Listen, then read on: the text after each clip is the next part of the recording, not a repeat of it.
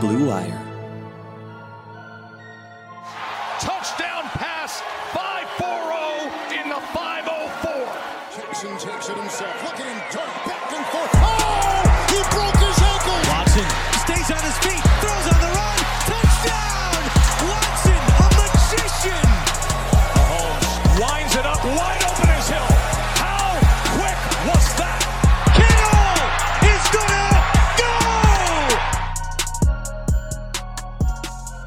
Welcome back here to another episode of the My Sports Update Football Podcast, brought to you by BetOnline.ag, your online wagering experts. I am your host, Ari Meirov.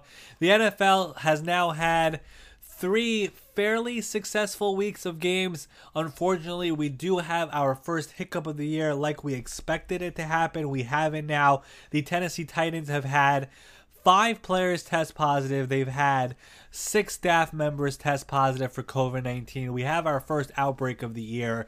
And as of Thursday morning, we now know that the Steelers Titans game that was scheduled for week four is not going to happen this week. The NFL just made that official. It's going to be pushed off to a later week in the NFL season. We'll know more on that later on, probably on Thursday or Friday. But, you know, coming into this season, we knew that this could happen. Dr. Allen Sills told us, listen, we're going to have positive tests. It's going to happen. We did a pretty good job for training camp, week one, week two, week three. We all played games, and it finally happened. It happened to Tennessee. Now we have to see what does the NFL do? How does the NFL respond? Because if you just look at the schedules for both these teams, the Titans and Steelers have different bye weeks. The Steelers have theirs in week 8, the Titans have theirs in week 7. So, probably the best case scenario to do right now, based off just looking at this schedule, is you take Baltimore and Pittsburgh, who play in week 7, you move them to week 8. Baltimore and Pittsburgh have the same bye week, both of them are in week 8. You move that to week 8. You give Baltimore a bye in week seven, and you take the Titans who have a bye in week seven, you put them to play Pittsburgh in week seven, and everything is fixed over there. That would probably be the easiest solution. But the NFL is going to get together, they're going to figure this out. Hopefully, there are no more positive tests from the Titans, and everything could get back under control, and, and the Titans, at least, could get back to playing in week five on the field now. Let's look at what's going on on the field in the NFL. There are seven undefeated teams, but it is some of the two and one teams that I find to be most interesting. For example, the Tampa Bay Buccaneers. Say what you want about Tom Brady, that defense in Tampa Bay is for real, and that offense we all know has the weapons. Give this team a little bit more time until the offense starts clicking and they could be lethal. Like that defense is one of the best in the NFL with all the great players that they have, like we told you all off season. But seeing how great it is off the bat to start the year and seeing how Tampa Bay's offense is gradually continuing to improve week after week, I'm starting to think that Tampa Bay not only will make the playoffs like I expected them to, but they could win this division over New Orleans. How about the New England Patriots? You know, Tom Brady's former team. Cam Newton is out there. He's clearly trying to prove a message. He is playing like the Cam that we all know and loved from back in 2015, 2016. This week, he gets Kansas City. Imagine the reaction if he's able to put up the numbers and beat the Chiefs in Kansas City. Think about that. The Cleveland Browns, they are finally over 500 for the first time since 2014. A crazy stat. We said all off season that this team could compete for a playoff spot, especially since there is a seventh spot. We all saw week one, it was such a disaster. There was a lot of overreaction, but the running game is now alive. Chubb and Hunt have been incredible. Odell told reporters last week that I'm okay with not getting the ball. All I want to do is win. What if things are turning around in Cleveland? Kevin Stefanski these last two weeks has put together a pretty solid game plan. This week, they get the Dallas Cowboys in Dallas. If they could beat Dallas this week, that would be a statement win. Go to 3 and 1 and then have people talk about you as if you are a legitimate team in the NFL. And then lastly, the Los Angeles Rams. They come back from down 28 to 3. They almost win that game. They get a taste of their own medicine with the pass interference at the end of the game. But so many people doubted this team and counted them out. Dan Orlovsky was on this podcast in the offseason. I asked him about the Rams, and he was like, hey, don't sleep on the Rams. And I agreed with him. And here we are now. They're two and one, should easily be three and zero. Oh. Jared Goff looks great. Sean McVay is still one of the best coaches in the NFL. The Rams will make some noise here in the NFC. Like don't don't fool yourself. This is a legitimate team. Obviously, they lost some pieces in the offseason, but there's no reason to think this team will not be a threat in the National Football Conference. A lot more coming up here in just a little bit with my guest Jordan Schultz. He was tremendous. But first, a word from our sponsors. DoorDash is the app that brings you the food that you are craving right to your door. Ordering is so easy. Open the DoorDash app, choose what you want to eat, and your food will be left at your door with the new contactless delivery drop off setting. Many of your favorite local restaurants are still open for delivery. Just open the DoorDash app, select your favorite local spot, and your food is on its way. Right now, our listeners here for the My Sports Update Football Podcast can get $5 off and zero delivery fees on their first order of $15 or more when you download the app and use the promo code BLUEWIRE. That's $5 off and zero delivery fees on your first order when you download the DoorDash app and use the promo code BLUEWIRE, B L U E W I R E. This week's episode is also brought to you by Pepsi. Now, fewer and fewer and fewer, probably less than 1% of people will ever play professional football in the NFL. That is just a fact. But instead of entering the NFL, they've joined another league the League of Football Watchers. This football season will be different, and Pepsi is here to get you ready for game day, no matter how you watch. Patrick Mahomes, Cam Newton, they're facing off on Sunday. How are you going to watch? Pepsi is the refreshment you need to power through any game day there is. Because Pepsi isn't made for those who play the game, it's made for those who watch it. Pepsi, made for football watching. So now here is my full discussion with ESPN's Jordan Schultz as we really touched base on a little bit of everything from all the good teams in the NFL like Seattle, Green Bay, Kansas City, Pittsburgh, Buffalo to some of the struggling teams like the Jets, to some of the disappointing teams like the Falcons, to a team like the Chicago Bears, who are also 3 0, but are they for real? And much, much more. We also talked about some of the coaches who could be on the hot seat already. A lot discussed here in this episode, so let's get right into it. Here is my full discussion with Jordan Schultz. All right, joining me now here on the My Sports Update Football Podcast. He's an NBA and NFL insider and analyst for ESPN, a recurring guest here on the podcast, and an all around awesome guy. It is Jordan Schultz. Jordan, welcome back here, my friend. What's going on? All right, doing great. Yeah, man. Thanks for having me on as always. I really appreciate it. Yeah, for sure, man. You you are one of our recurring guests here. One of the you know our an honor. favorite guests. I keep on getting requests to bring you back. It's you know I oh, enjoy oh, bringing so nice. you back I enjoy That's bringing so nice. on here. Yeah, it's it, it, you're one of my favorites as well. So I gotta I gotta ask you off the bat of here because you know we've played three weeks already in the NFL, and this is obviously the first episode that we've done during the season. I know we've had you on here four or five times, yeah. but this is the first one we've done during the season. Three weeks in, I know we have this Titans situation going on right now, but after three weeks, what have been your thoughts on how the season has gone thus far, the quality of play? I mean, I've been impressed. Yeah, me too, man. Uh, I really did not expect to have such quality football this early on. I thought it would take at least a quarter of the season. And I think it goes back to what the league did and what the individual organizations did heading into the season. You know, um, I had so many conversations, Ari, with players who told me, like, yes, they're not in the building, but the amount of work they've been able to get in during Zoom has been the same, in some ways more, more efficient because you don't have the same distractions as you do when you're around 40, 50 guys. And I don't know if, if the league expected this in terms of the quality of play, but I, I really didn't. And I didn't I didn't think I didn't think the offenses would be this sharp. You know, if you go back to the beginning of the NBA bubble, what we saw there. It took a couple weeks, but generally the transition was pretty smooth. I thought football Ari would have an even harder time because there wasn't a season beforehand, right? Like the NBA at least had several months before it got going again. And for in the NFL to come in cold and to have this level of play, I think across the board has been really exciting. And it's as a fan, it's been great. It for sure has. I mean, I've been impressed, so like you are. And, you know, we look around the NFL right now. And first of all, I know, as I mentioned before, the Titans thing is going on. They have four positive tests so far.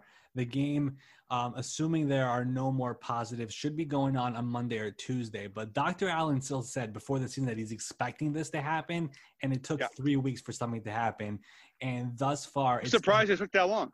It took uh, exactly, especially when you look at training camp, people coming from across the country and getting into the building. We didn't have any major hiccups. So the Oh, NFL, yeah, the exactly. NFLPA, the players, they've done a decent job so far. It's been impressive to see. But looking around the NFL after three weeks, we have seven undefeated teams in the NFL right now, and the Bears are one of them. And you know, it's it's crazy to me because they benched Trubisky for Foles.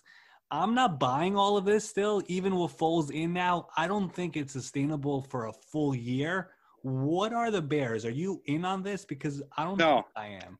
No, no. I think they're a seven-win team. Uh, the Bears are super flawed. You know, you think about offensively. I mean, Foles, he, he's one of these guys that can come in and win you some games, and all of a sudden you think, okay, we got our franchise quarterback. But if you go back and you really look at the history of his career, forget the Super Bowl. I'm just talking about regular season football. Except for that one year when we had 27 and 2. He's never been consistent or he's gotten hurt. And they don't have the weapons around him to say, okay, well, this guy's just going to defer to defer to his weapons. I mean, I don't trust Anthony Miller. Uh, I love Allen Robinson, but you know, other than him, are we going to trust David Montgomery for a full season? Uh, Tarik Cohen gets hurt. There's just not enough there. And I think defensively they're going to be very stout, but they're not dominant enough defensively for me, especially in a division with Aaron Rodgers, to expect them to win more than seven or eight games. I think Green Bay is clearly the class of the division. Chicago is going to be competitive, but I totally agree with you. And um, I, I'm I'm surprised they didn't start to uh, start Foles at the beginning of the year, but I think it's the right move because Trubisky's clearly not the guy. It's just not sustainable for a whole season. Yeah, exactly. And you know, I always felt like after they announced that Trubisky's the starter and they won the first game and they won the second game, like let's just try to keep Trubisky in as far as we can go.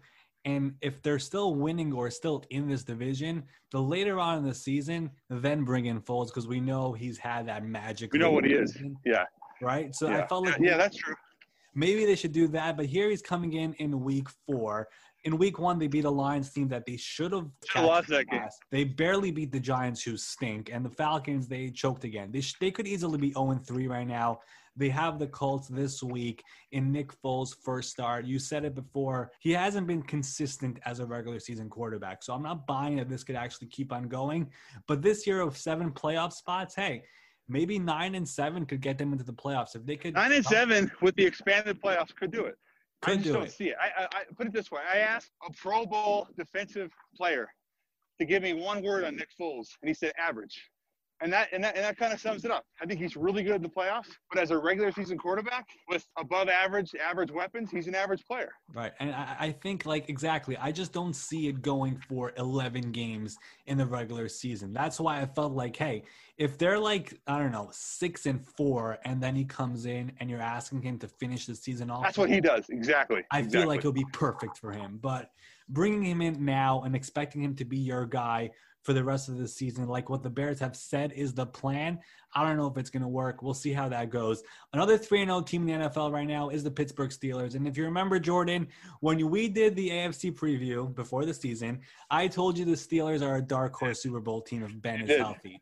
What did I say? I probably disagree because I'm a So fool. you, you were all in on the Ravens, which is fine. I think they'll Yeah. be fine. But the Steelers are three and zero. But the three teams that they've beaten so far are all winless. Oh, winless. Zero and nine combined.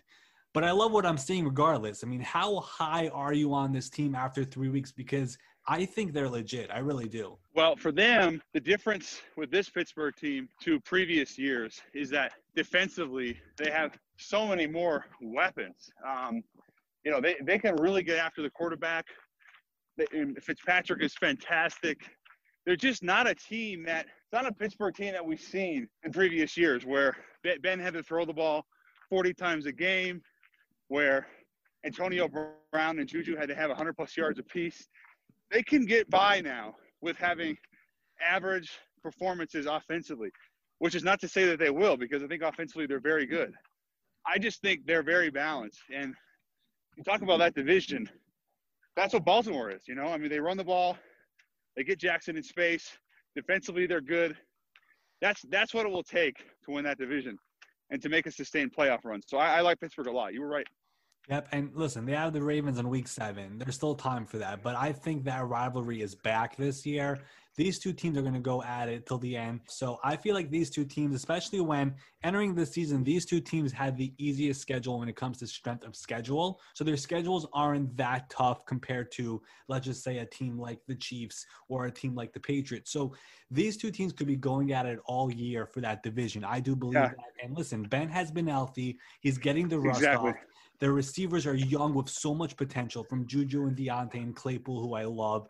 The offensive line isn't what it once was, but I'm not overly concerned. And then that defense, we all know what it is. We all, you know, what we thought before the season, it's been even better. I mean, it's insanely good. They shut down Saquon.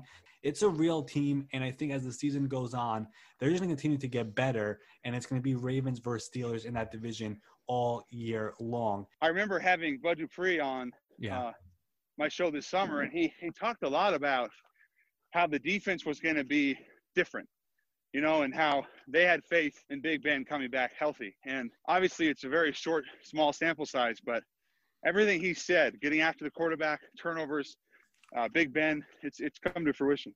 It really has. Remember what I told you when we did that episode? Like, there's something about what they're all talking about, Ben. It just feels different. I know they're all going to say all the right things, but it felt like it was coming from all the directions possible. When whether it was the media or his teammates or you know his coaches they all kept on saying the same thing that he looks different and his elbow is is feeling okay. Healed. yeah. And yeah and you mentioned johnson and uh and claypool. Those those two young receivers are terrific. I mean claypool is basically a tight end who you can line up anywhere. And johnson has that ability to play all over the field. He can play x z y. I mean and you, you can complement that with with juju and snell. I mean that and conner that's a lot a lot to like Chase Claypool, somebody told me this is some is what the Giants hoped Evan Engram would be, and it hasn't happened yet. I, ju- I was just thinking that he he's he's a much better version of Engram. I mean, I think Engram's got a lot of ability, but so far he's he's been hurt and inconsistent. That's exactly right. Yep, it's off again, and, and, this season again. I mean, Engram has just not produced. He had a couple of drops in that first game against Pittsburgh, actually, and um, now with Saquon out for the year, we'll get to the Giants later on. But like, it's just been a rough start for him. He's on his he has a fifth year option, which was picked up for next year. But he's a player has a lot of potential. He's been hurt by a bunch of injuries, but he just hasn't shown it yet. And I've been all in on Chase Claypool. I think he's the real deal. And so far, after three games, he has been really, really impressive. Um, I want to talk about this team, the Kansas City Chiefs, defending Super Bowl champs. They just played on Monday night. I really don't know why so many people lean to Baltimore this year as if Kansas City just fell apart this offseason. I mean, all the coaches are back, all the players, almost all the players were back. I mean, I love Baltimore, but if Kansas City is healthy and Patrick Mahomes is doing Patrick Mahomes things, like as much as I love Pittsburgh, I don't think there's any team in the AFC that is beating Kansas City. Yeah, I mean Baltimore. That that that game on Monday was such a disappointment. I mean, just across the board, both sides of the ball. I asked, uh, I spoke with Justin Tuck, who played for uh, Steve Spagnuolo, and he said that the thing that Spags does really well is he really knows how to, you know, bottle up and manipulate mobile quarterbacks. And he talked about how when they used to play Mike Vick, they always felt like they had the scheme even more so than against a drop back quarterback. They felt like they could bottle up a running quarterback. And that's what we saw with Lamar, save for a couple runs. You know what's interesting? You bring up Spagnuolo. Ever since he came in there to Kansas City, like you know they fired Bob Sutton, they brought him in. That defense has become so much better, and we really don't hear much about Spagnuolo and the difference he's made there. Like even well, I think yeah, you're right. You're right. It's interesting because like obviously we're here from New York, and he was such a big deal for the Giants for that one Super Bowl run where they beat the undefeated Patriots. and he's had success in other places as well at times. He got there to Kansas City and they renew him, and that defense is actually pretty good. When you look at that offense, they don't need that much out of their defense. They get the job done for him. And if that defense is playing the way it was, I know Tyrann Mathieu has been going on these Twitter rampages saying this defense is for real. Like if they're playing the way they just played on Monday night against Baltimore and Lamar Jackson, and the offense is doing what the offense has been doing for, for so long, I don't know. I don't I don't see a team in the AFC that could really compete with them. This team is so talented top to bottom. I don't see Yeah. anybody here in this AFC as of right now after one month of football that could dethrone them. Yeah, well, you, you mentioned that. Yeah, you're, I, I agree with you. Um, you know, defensively, between Clark and Chris Jones, who they gave I think 20 million a year, Mm-hmm. that, it, th- th- those two guys are, are just game wreckers. And then you think about the back end. One guy who's really getting better fast is, is Juan Thornhill. I thought he I thought he played really well against Baltimore. He's had some injury issues, but uh, you mentioned Honey Badger. Defensively, if they're average, let alone really good, I don't know who's beating them. I really don't. And I, I agree with that. I mean, for sure. And you mentioned Thornhill. That's somebody in Kansas City that they've been talking so highly of coming back from that ACL injury. Now, right now in the NFL, I, I would say this. I think there's only one team that could probably hang point for point with Kansas City, and that's probably Seattle for me. Like, I don't like some things about the Seahawks, like their pass rush, let's just say. But if the Seahawks are letting Russ cook the way he is right now, I really don't think there's a better team in the NFC. I tell you what, um, offensively, I knew you were going to say Seattle because of what Russell's done, but if you think about that team offensively and how good he's been, right now he's he's a clear-cut MVP. And then you think about the weapons around him, right? Carson, Lockett, Metcalf. Those three guys, to me, are all elite. And I think what we've seen from a maturation standpoint, specifically of DK Metcalf, he looks like Julio Jones. He looks like a like a Julio Jones, Josh Gordon mix. Big, physical, fast, nasty, everything you want your number one receiver.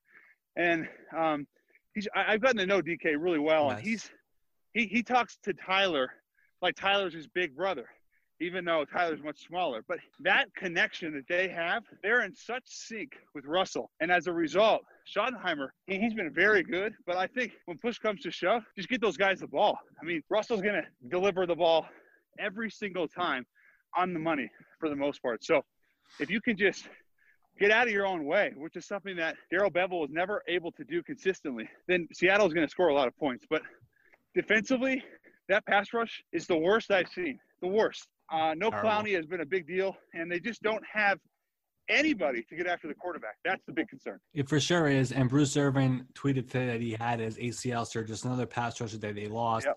Obviously, not re-signing Clowney scratched some heads there um, for the Seattle fans, especially after trading for Jamal Adams. You know, why not just get the cherry on top and bring back Clowney? But I want to go back to Metcalf for a second because, first of all, I know that you had him on your Instagram. You've gotten to know him pretty well, but you know, the guy that dropped to 64. I tweeted I tweeted this um, a few weeks ago um, during the um, Sunday night game against New England. We always talk about fit during the draft process, right? DK Metcalf probably sitting and waiting until the end of the second round. I'm sure it sucked for him, but there's probably no better place for him to end up than Seattle. I mean, with Russell Wilson in that deep ball, which is so gorgeous every time It's he the throws best deep ball in the league by far. it's not even By close. far. It's not even close. And every time he does it, I, I'm it's it's it's so beautiful the way it comes out and just lands perfectly in the bucket. Having Metcalf there in Seattle was such a perfect fit, and I think you're the one who tweeted this after what happened on Sunday, where he, you know, Trevon Diggs popped. Yeah, yeah, on the two yard line. He's Yeah, gonna come back and he's gonna score a touchdown. Like I'm pretty sure it was you, right? yeah. I, I, I, I thought I said he's going to come back and he'll make a great play. I don't know if I said touchdown. I, I hope I did. something. Like I hope that, I yeah. tweeted that. I know I put it on Instagram and Twitter. I don't know. Regardless, yes, Ari, you're right. Good memory. Uh, a lot of people hit me up after that. Oh, you're such a homer because you know I'm from Seattle, and I just said, just wait and watch. It'll happen. It'll happen. And sure enough, game-winning touchdown. I mean, that's the kind of kid he is.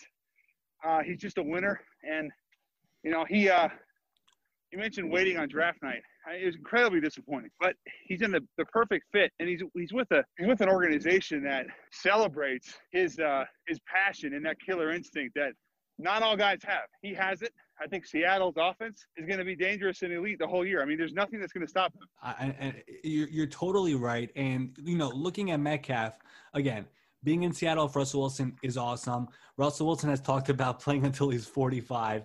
He's going to be yeah. for, he's going to be there for a very long time. He's a star in the making. There's no doubt about it. I liked your comparison to Julio.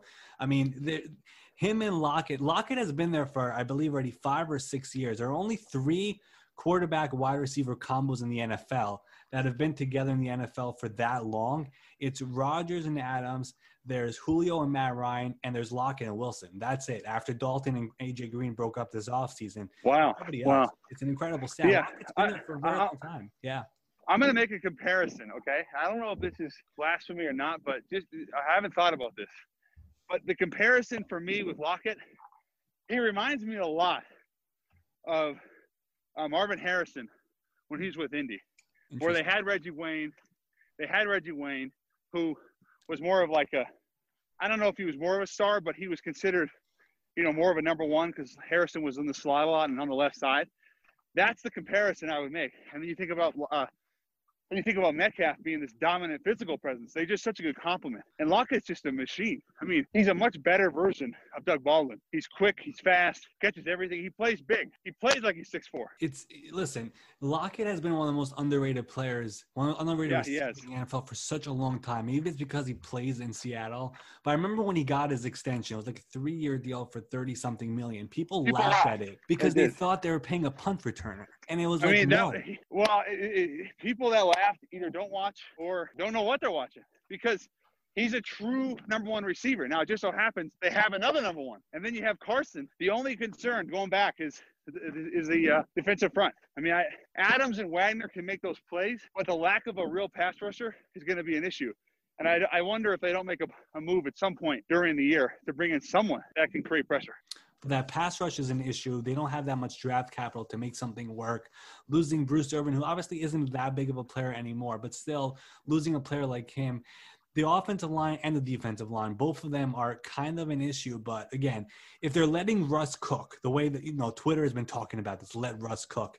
If they're letting him do this, I really like Seattle here in the NFC. But there's another team that I want to talk about in the NFC that I feel like will be a serious threat Green Bay? Before I go to Green Bay, I also want to mention Tampa Bay. Tampa Bay is the other team, and let me let me explain why. This team is two and one. I think we all knew that this offense wouldn't be wouldn't be lights out to start the year, but we also knew that the defense was for real at the end of last year and should only get better. This has been one of the best defenses in the NFL so far, and eventually the offense will get into the flow.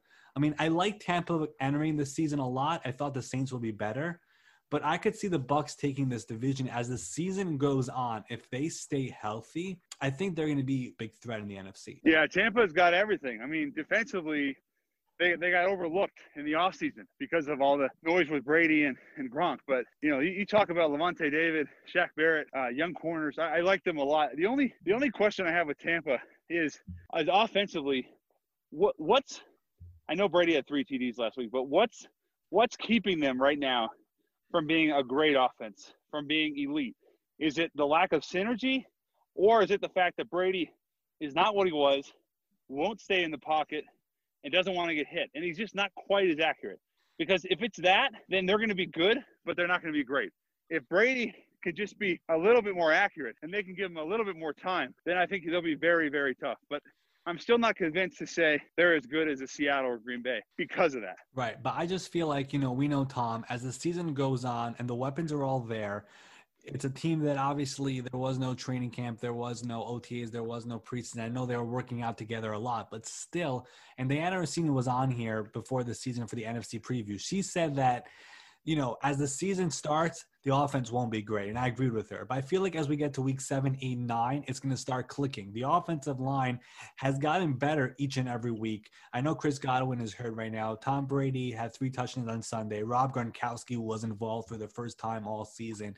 I just feel like as the season goes on, the offense will be better and the defense will be great the way it's been up until now. Yeah, yeah. I mean, the defense is terrific. Do you, do you think do you, do you like the Fournette Jones combo? You feel like that's really good?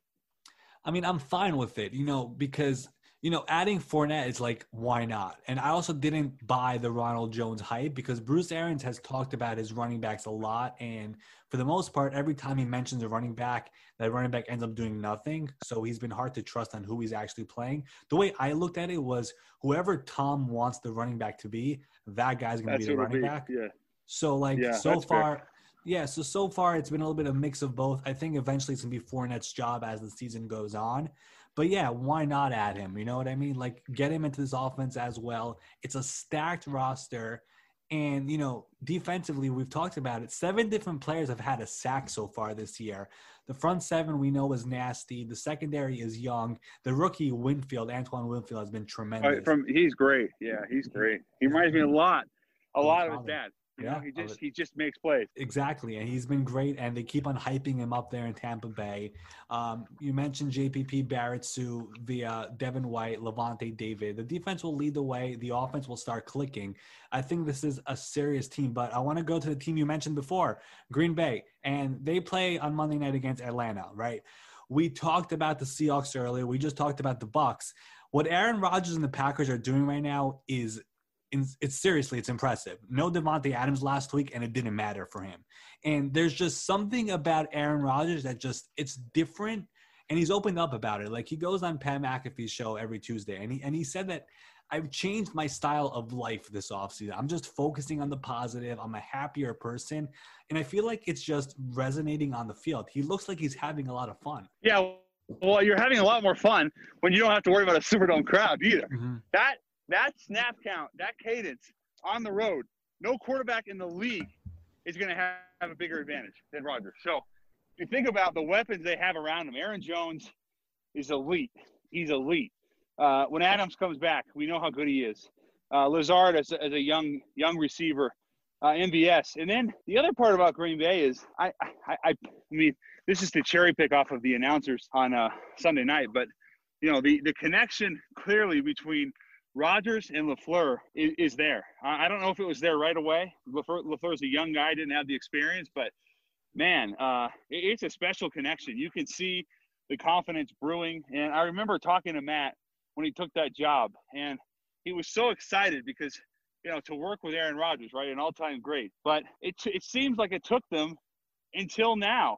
It took them at least a season to really find that synergy together. And now there's trust. And when Rodgers trusts you, as he never did with Mike McCarthy, as he trusts Matt LaFleur, I think it's going to be even better. And then Adams coming back. So I'm very high on Green Bay. I think Za'Darius Smith is one of the best five or six defensive players in the league, period.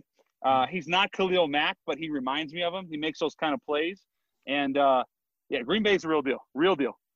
Let me ask you this. You know, there was so much talk this offseason about Jordan Love getting drafted and what does this mean for Aaron Rodgers? How much do you think that actually um, is a motivating factor for him to doing this well? Do you think that makes any difference or he I think just... it pissed him off. Yeah. No, it pissed him off for sure. For sure. And he made that clear. And talking to someone that's very close to him, I, I can assure you it made him very upset. That being said, I don't know if it's like a motivating factor. I just think, I mean, it, it's hard to quantify that, right? Like, does the fact they drafted your heir apparent make you want to try harder, make you want to play better? I think he's already there, but it's certainly it's certainly an interesting storyline. And uh, I, I, happen to really like Jordan Love, but the fact that Rodgers is playing at this level, three games in, I mean, Russell, Rodgers, Mahomes, those are the three MVP candidates. It, it says a lot. It does say a lot. And, you know, we talked so much this offseason about what happens if Davante Adams gets hurt? Who's going to be the receivers there? Sunday night, it was really no problem there for Aaron Rodgers. And here, again, under the lights here on Monday night against Atlanta, I want to talk about the Falcons for a second because I don't know where to start. I mean, I genuinely feel bad for their fans. I know that you know that organization pretty well. Do you think this can get fixed with this coaching staff? Because fans are frustrated and of course, they have Aaron Rodgers coming in now on Monday night. I mean, I don't, I really don't know what to say to Falcons fans. I, it's it's so brutal Tough. what's going on. Yeah, it's it's really tough. I mean, the Dallas game was all time. Then you you complement that with the Chicago game last week. Uh, it's just brutal. It, it's just brutal. Um, the thing about Atlanta is offensively, that team is going to put up points all year. I mean, Ridley and Jones and Ryan. I mean, that, that's a lethal. I call it the lethal triangle. I think defensively, because of injuries and cap restrictions, they have not been able to sustain it. And I do think they'll turn it around. But when you're 0 3, very difficult. You know the stats. It's almost impossible to make the playoffs. But the one thing about Atlanta, Ari, is that there- there is a certain amount of pride and respect internally in that organization with Dan Quinn. Now, I know he's had issues because of the Super Bowl situation. I'm just going to call it that. And since then, Atlanta's inability to really find themselves again. But it, having talked to some players before the season, albeit not yet in the season, just trying to give guys space, uh, there's a lot of respect in that building for DQ. So if anybody can turn it around, it'll be him. But I'm very concerned. I mean, 0 3 with two losses that you really should have won both those games is very disappointing, especially when we know that Atlanta has had these issues in the past closing games. Yeah, and you know, last year there was so much talk about maybe just starting a new regime. They held on to Dan Quinn after that amazing end of season run where they beat San Francisco. They went on Yeah. a winning streak, right? This year, you know, you, you're 0 3 right now. You have Green Bay this week in Green Bay. It's going to be a tough one. But after that, you look at their schedule. They have Carolina, Minnesota, Detroit, Carolina, and Denver.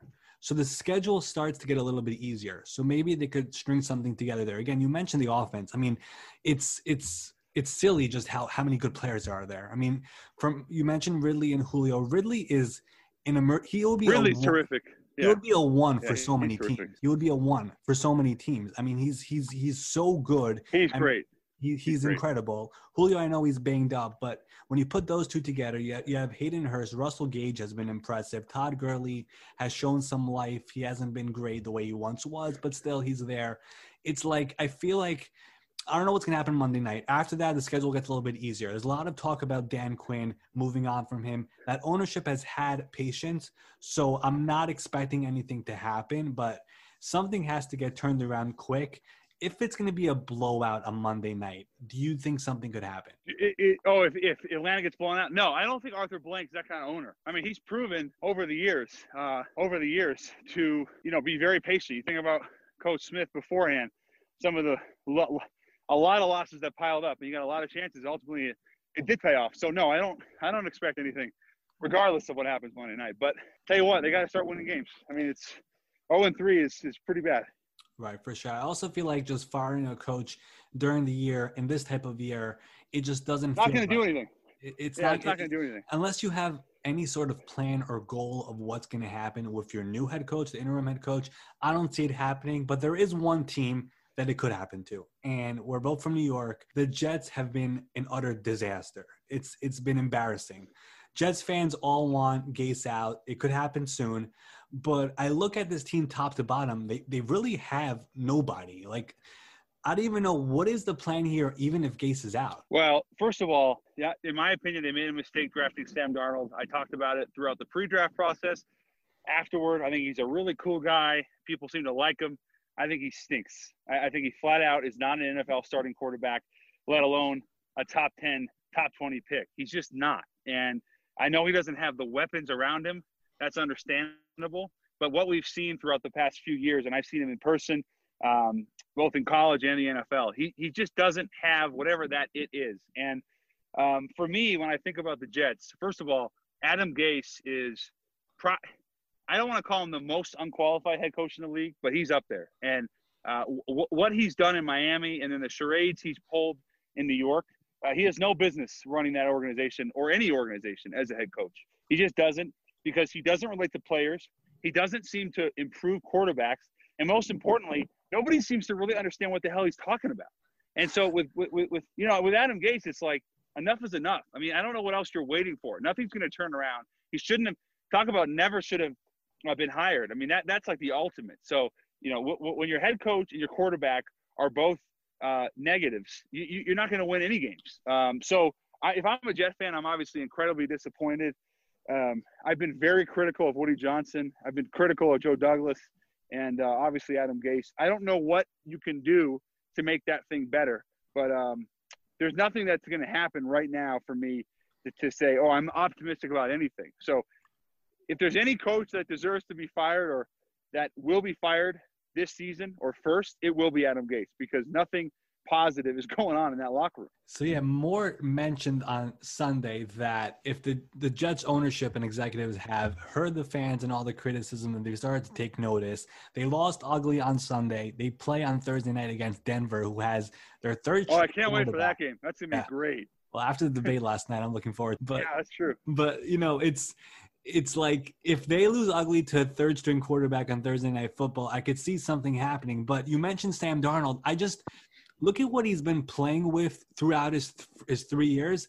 I don't really know how you could judge him, especially when you had a defensive minded head coach in those first two years in the first year, and then you had Adam Gase as your head coach the next two years, and then your receivers and tight ends and offensive line were all a joke. No, I mean that's fair, and that's what I was saying. Like, I understand he hasn't had the weapons, but a lot of quarterbacks can be competitive and make do without elite players. You know, it, it's one thing. It's one thing to be, you know, to, to struggle and to throw interceptions. You know, make bad decisions when you're when you when you need to you know come back because your defense can't make any plays or can't get off the field, and you have to start forcing things. But with Darnold, it's just a continuing trend of ineptitude, and um, you know, you, you talk about player options and the fact that he's still a young quarterback. I hope for his sake, put it this way, Ari, that he gets a shot somewhere else because uh, even if he was productive in New York long term, I just think it's almost impossible with the way that organization is set up top to bottom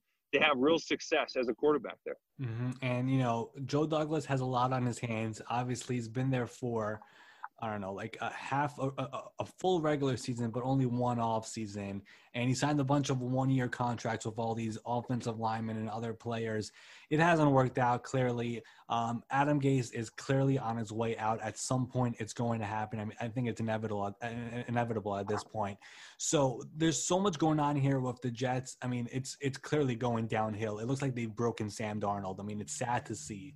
But I want to talk about um, the other New York team here, and that's the the Giants, because you know we talked about them a little bit earlier, but Saquon gets hurt for the year, it stinks, fine. But I don't know. Sunday they played against the 49ers. I've never seen a team missing that many good players in one game and then completely destroy their opponent. And I look at Joe Judge, I look at Daniel Jones, I look at this team. It hasn't been at all like I can't even say anything positive about them. Yeah, I mean, listen, the, the Giants have been snake bitten so badly by injuries. You, you talked about Saquon. I mean, he really he's the face of that organization, and so uh, I, I feel badly for Joe Judge. I, I feel for Daniel Jones. Um, I don't know if I talked about it on this podcast, but I am a big Daniel Jones fan. I'm a believer in him. I thought last year uh, he sh- he showed a lot, and I know he's fumbled the ball a ton, and that's got to be something that's cleaned up. But the offensive line has done him no favors. Um, I, I just don't know how the Giants this year are going to salvage it because the the only the only way they could really start to find some rhythm for me is if you really oversimplify the playbook for Jones, went to a true consistent West Coast offense, uh, got a one two three quick reads, and, and just tried to rely on you know playmakers making plays, whether it's Engram or Slayton um, or Shepard or Tate when they come back. Otherwise, you, you- you're just asking too much of a second year quarterback whose best player, one of the best running backs in the league, is out and has a very young, inexperienced offensive line, specifically on the left side with Thomas, who I do like, but he's just not there yet. So um, I'm more optimistic about the Giants, both short and long term. But in terms of this season, uh, both both those teams are, are in trouble, no question. So you know, you look at the Giants. Gettleman, if this continues, he's not going to be there for long. Gase with the Jets probably won't be there for long. The talk in New York right now, and the media, obviously, they always sometimes jump ahead a little bit. But both these teams are looking at possibly having top three picks. Would you consider Trevor Lawrence for either of these teams if they could draft him? Well, 100% for the Jets. Uh, if I'm the Jets, I mean, I would do everything I possibly can to get Trevor Lawrence. If I'm the Giants, I think it's uh, it's so early to say, oh, we're going to give up on Daniel Jones. I, I, I wouldn't. No, I think you. I think he's a building block, and I haven't really been able to evaluate this draft because of the lack of games and all the uh, you know uncertainty around college football. But there's no question in my mind that you can win with Daniel Jones. uh, I feel the opposite about Darnold. You know, it's it's just amazing because here in New York, both these teams are so bad. And I was reading the New York Post last week. I believe it was the New York Post. And that was one of the articles that was written. That's just how much both these teams are just so bad.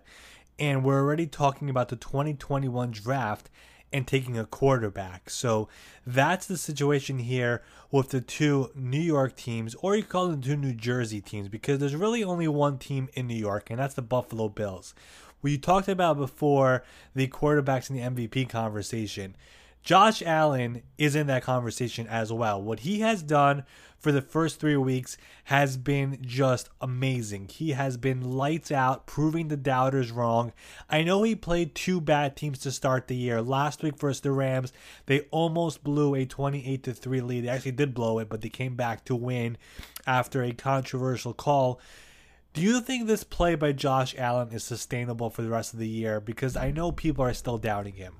Yeah, I, I do. I think there's so much to. I was all in on Buffalo before the season, and I know uh, they were a trendy pick. And first of all, Josh Allen has, like, I, I think he's a future superstar. Um, I, have I've always been a fan. Um, you know, just going back to his Wyoming days because of the big arm. Um, I mean, obviously he was not accurate coming out of coming out of college, and he still misses throws. He, he still misses throws, but um, I, I feel like I was maybe somewhat critical of him uh, with the accuracy, and maybe I should have been more. But the the ability to go up top to Diggs, uh, he's never had that. And then you throw in John Brown and Beasley over the middle, uh, and a really good young running back. I, I just think Buffalo has so many good young players. They they remind me a lot of Seattle uh, when they won the Super Bowl. Uh, really good young quarterback on a rookie deal.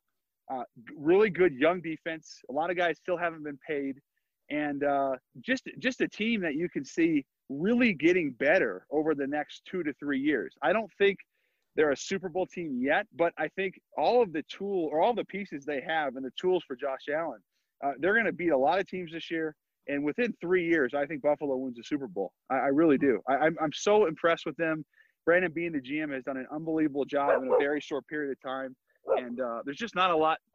There's a whole lot to like and very little not to like. And this is probably the biggest difference between the Jets and the Bills: the coaching staff and the front office. Right? Buffalo is just ultra impressive with Brandon Beane and Sean McDermott, and the rest of the staff there: Brian Daboll, Leslie Frazier, and everyone else there. The Jets have been an well, utter disaster. They're professionals. Because they, they're professionals. The Jets don't have any professional people. You know, and, and it, it reflects on the field.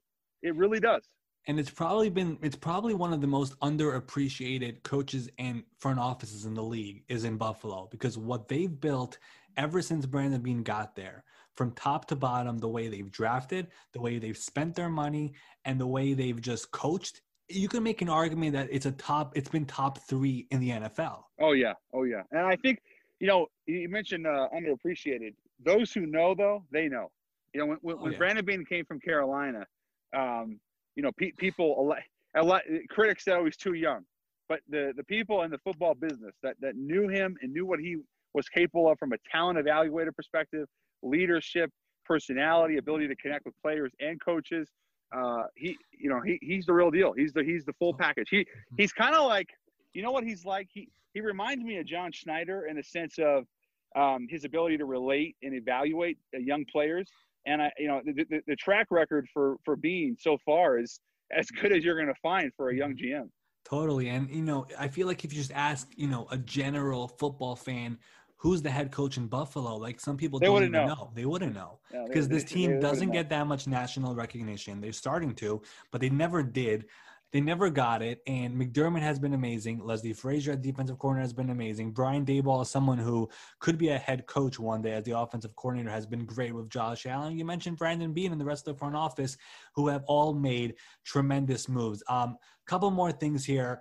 Um, I'm going to name three teams here who do not have wins yet. Um, which team do you actually think could turn it around? The Texans, the Vikings, and they play each other this week, and then the Eagles. Oh gosh. Uh, by the way, I'd be remiss if I didn't say congrats to Bills Mafia. I love Bills Mafia. They're, they're the best. They're some of the best fans. So if there's any Bills Mafia fans out there, happy for you. Did you um, see what Ryan Fitzpatrick said this week? Uh, no. What, what, what, was it? He he said um, from all which is your favorite NFL city, And he's oh, he like, said Buffalo. he said Buffalo. He's like, I'm probably gonna, gonna, gonna get in trouble for this because I'm in Miami now, but it's They Buffalo, there. man. And Yeah, then they asked him there. why, and he's like, because it's Buffalo. That's why. Yeah, yeah, exactly. They're amazing. But Yeah. back to the question. yeah. Um, yeah, I would. I, I I would say Houston only because of Deshaun Watson. Um, I, I'm ready to. I'm pretty much ready to give up on Minnesota. They they, they look completely checked out. The Eagles. I didn't really understand the season hype with that team. Uh, I'm not a big fan of Carson Wentz. Respectfully, I just uh, he he makes. He, he seems to make the same mistakes over and over again. You know, forcing the ball in tight coverage. You can make the same argument. Hasn't had a lot of great receivers, injuries. That's fine. Uh, I, I don't know. Like, like if you go back to last week, just just a tangent on the Eagles. You know, Miles Sanders had like six carries for 54 yards or something to begin the game, and then they just go away from him like he got hurt or he's not even on the field. It was so strange. Uh, he he's been their best player all year in three games, and I think he's a great young running back. They don't really give him the ball, so you know it's a whole nother deal. Um, but in terms of turning it around, I'll, I'll say I'll say Houston simply because I think Deshaun Watson's elite and I think he's still learning how to play without DeAndre Hopkins. And uh, you know, I, I, Will Fuller's a good young player. He's been hurt a lot, but in terms of any of those teams turning it around, I'm not super optimistic, but I would lean Houston. Yeah, and Houston has, has probably had the toughest schedule to start this season. Kansas City week one, Baltimore week two, and then Pittsburgh week three. I mean, that's kind of brutal. They have Minnesota Oh, this yeah. week, then Jacksonville, and then a big divisional game with Tennessee. That's their next three games. We all know how great Deshaun Watson is. So, um, yeah, I mean, that's probably the team, considering the schedule they've had up until now, that I could see turning it around. They've done it before. They started 0 3, I believe it was two years ago, and then made the playoffs. Okay, let's wrap this up here with a basketball topic. I know you're excited for this. NBA Finals gets underway tonight. How do you see this series going? Lakers Heat. Well, uh, I'm going to be in the minority here, big time. Well, I have Miami.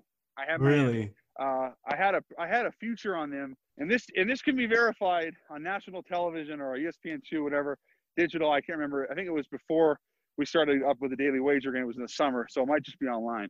I, I I'm gonna get it. I'm gonna post on Instagram though. I had a forty to one future Ari on the Heat to win the East back in like May or June. So I am a massive, massive fan of that entire organization. Um, you know, I've been extremely high on Tyler Herro throughout his his college days, and then going to Miami, the perfect fit. The guy that surprised me though, and, and then I was just flat out wrong on was was Bam Adebayo. I, I didn't see this. Uh, he, he's not only become a really good player, he's become, I think, a top 15 All NBA caliber player. And as a re- result, I think Miami has a great chance to win the series. I'm picking them in seven, and uh, I just think they're going to shock the world one more time. Interesting. I want to ask you something because you know basketball for sure better than I do. But having no fans at this bubble, do you feel like it, it kind of lets the younger guys just do their thing and there's not that much pressure? You know, because like Tyler Herro, he's yeah. 20 years old. Like for a 20 year old to do this on that stage is insane. But then I feel like having no fans is just, it's like just playing in the gym. Herro is not the kind of guy though that would struggle with fans. Like, like I mean, I, I had a I had a whole thing with John Calipari last week on my show and on, Mm-hmm. on the boardroom, and he he, he said he said I, t- I he said I, I tell Tyler he's got elephant balls. I mean, Herro's not the kind of guy that would be nervous. He's just he, he's he's very different and he's special. But you know, to a point, I think that's that, that's probably fair. And it's also a real big shame that we're not going to get LeBron headed to Miami because you can imagine how yeah. just electric that would have been uh, in Miami and South Beach. But uh, as a whole, I think the what the bubble has done is it's really forced guys to lock in. You know, there- there- there's, when you, when you think about a a regular NBA season or a playoff run when you're on the road, the amount of distractions, especially in cities like Miami and LA, are endless. And, and I've had so many conversations with young players or then veterans who, you know, talked about when, when they were young going on the road and how difficult it was to stay locked in. In the bubble, a team like Miami, especially, that has a clear cut leadership structure. Pat Riley, Erik Spoelstra, Jimmy Butler, those three guys, uh, is so locked in. And then the Lakers to a degree as well with LeBron. Um, I, I just think it, it benefits those teams the most. And uh, it's, it's, it's not, it should not be a surprise that two of the most mature teams and organizations in the league are in the finals. For sure. I mean, it's it's been so impressive so far to watch this team. Like from being a five seed. I remember watching the NBA all these years, and it felt like if you're the one or the two seed, it's probably Yeah, you're in. You're in, Yeah. right? For a five Yeah. seed to make it, it, it, it's it's so impressive. I feel like the bubble has something to do with it. I just don't know exactly what it is, but it's going to be a great finals matchup. I wish it was in Miami and LA, but unfortunately we can't. Who do you got? Who do you I- got? You got the Lakers. I got I, I got the Lakers. You got the Lakers. You you got the Lakers in five. I bet. No, I, I I always for every NBA finals ever, I just feel like it's gonna go six. I don't know why. I feel like six is the perfect number. Yeah, yeah. Well, I mean, it, it, it's great storylines on each side. If LeBron gets his uh, his fourth, it'll be three with different three uh, with different teams, and obviously, if Miami wins, it'll be a great story. I mean, just you know, a team of I don't want to say underdogs, but certainly a team that was overlooked. For sure. All right, Jordan, I want to thank you here for taking the time again today. If people don't already, they could follow you on Twitter. It is at Schultz underscore report. On Instagram, it is at Jordan Schultz. I'm going to be looking out for that thing about the Miami Heat in the future. I want to see that. Yeah, I got to post that because nobody's going to believe me if I don't. I, I'm, I'm, I'm waiting for it. But fantastic follows on both. Jordan, I really appreciate it, my man. Thanks for coming on. All right, keep killing it, man. Thank you. So that was Jordan Schultz of ESPN. Special thanks to him for coming on the podcast here this week. He's always welcome on the podcast. He has been the most um, often guest that we've had here on the podcast, um, and he's just always great. Always great insight there from him. So special thanks again to him for coming on the podcast here this week. That does it here for this week's My Sports Update Football podcast. Special thanks to all of you for listening this week, for downloading each and every week, for rating, for reviewing, for subscribing. All of that is greatly appreciated. I am your host, Ari Meirov. I'll be back for another episode next week.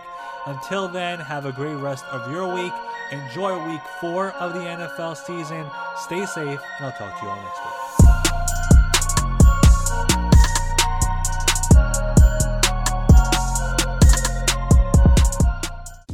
This is Greg Olsen, inviting you to check out my new Blue Wire podcast, TE1, where I interview tight ends throughout the history of the NFL who have helped revolutionize the position. TE1 is presented by the Chevy Silverado. The Silverado is all about grit, it's strong and dependable, exactly like playing tight end. Just like the incredible players we sit down with on the podcast, the Chevy Silverado is in a league of its own. Strong, advanced, and dependable.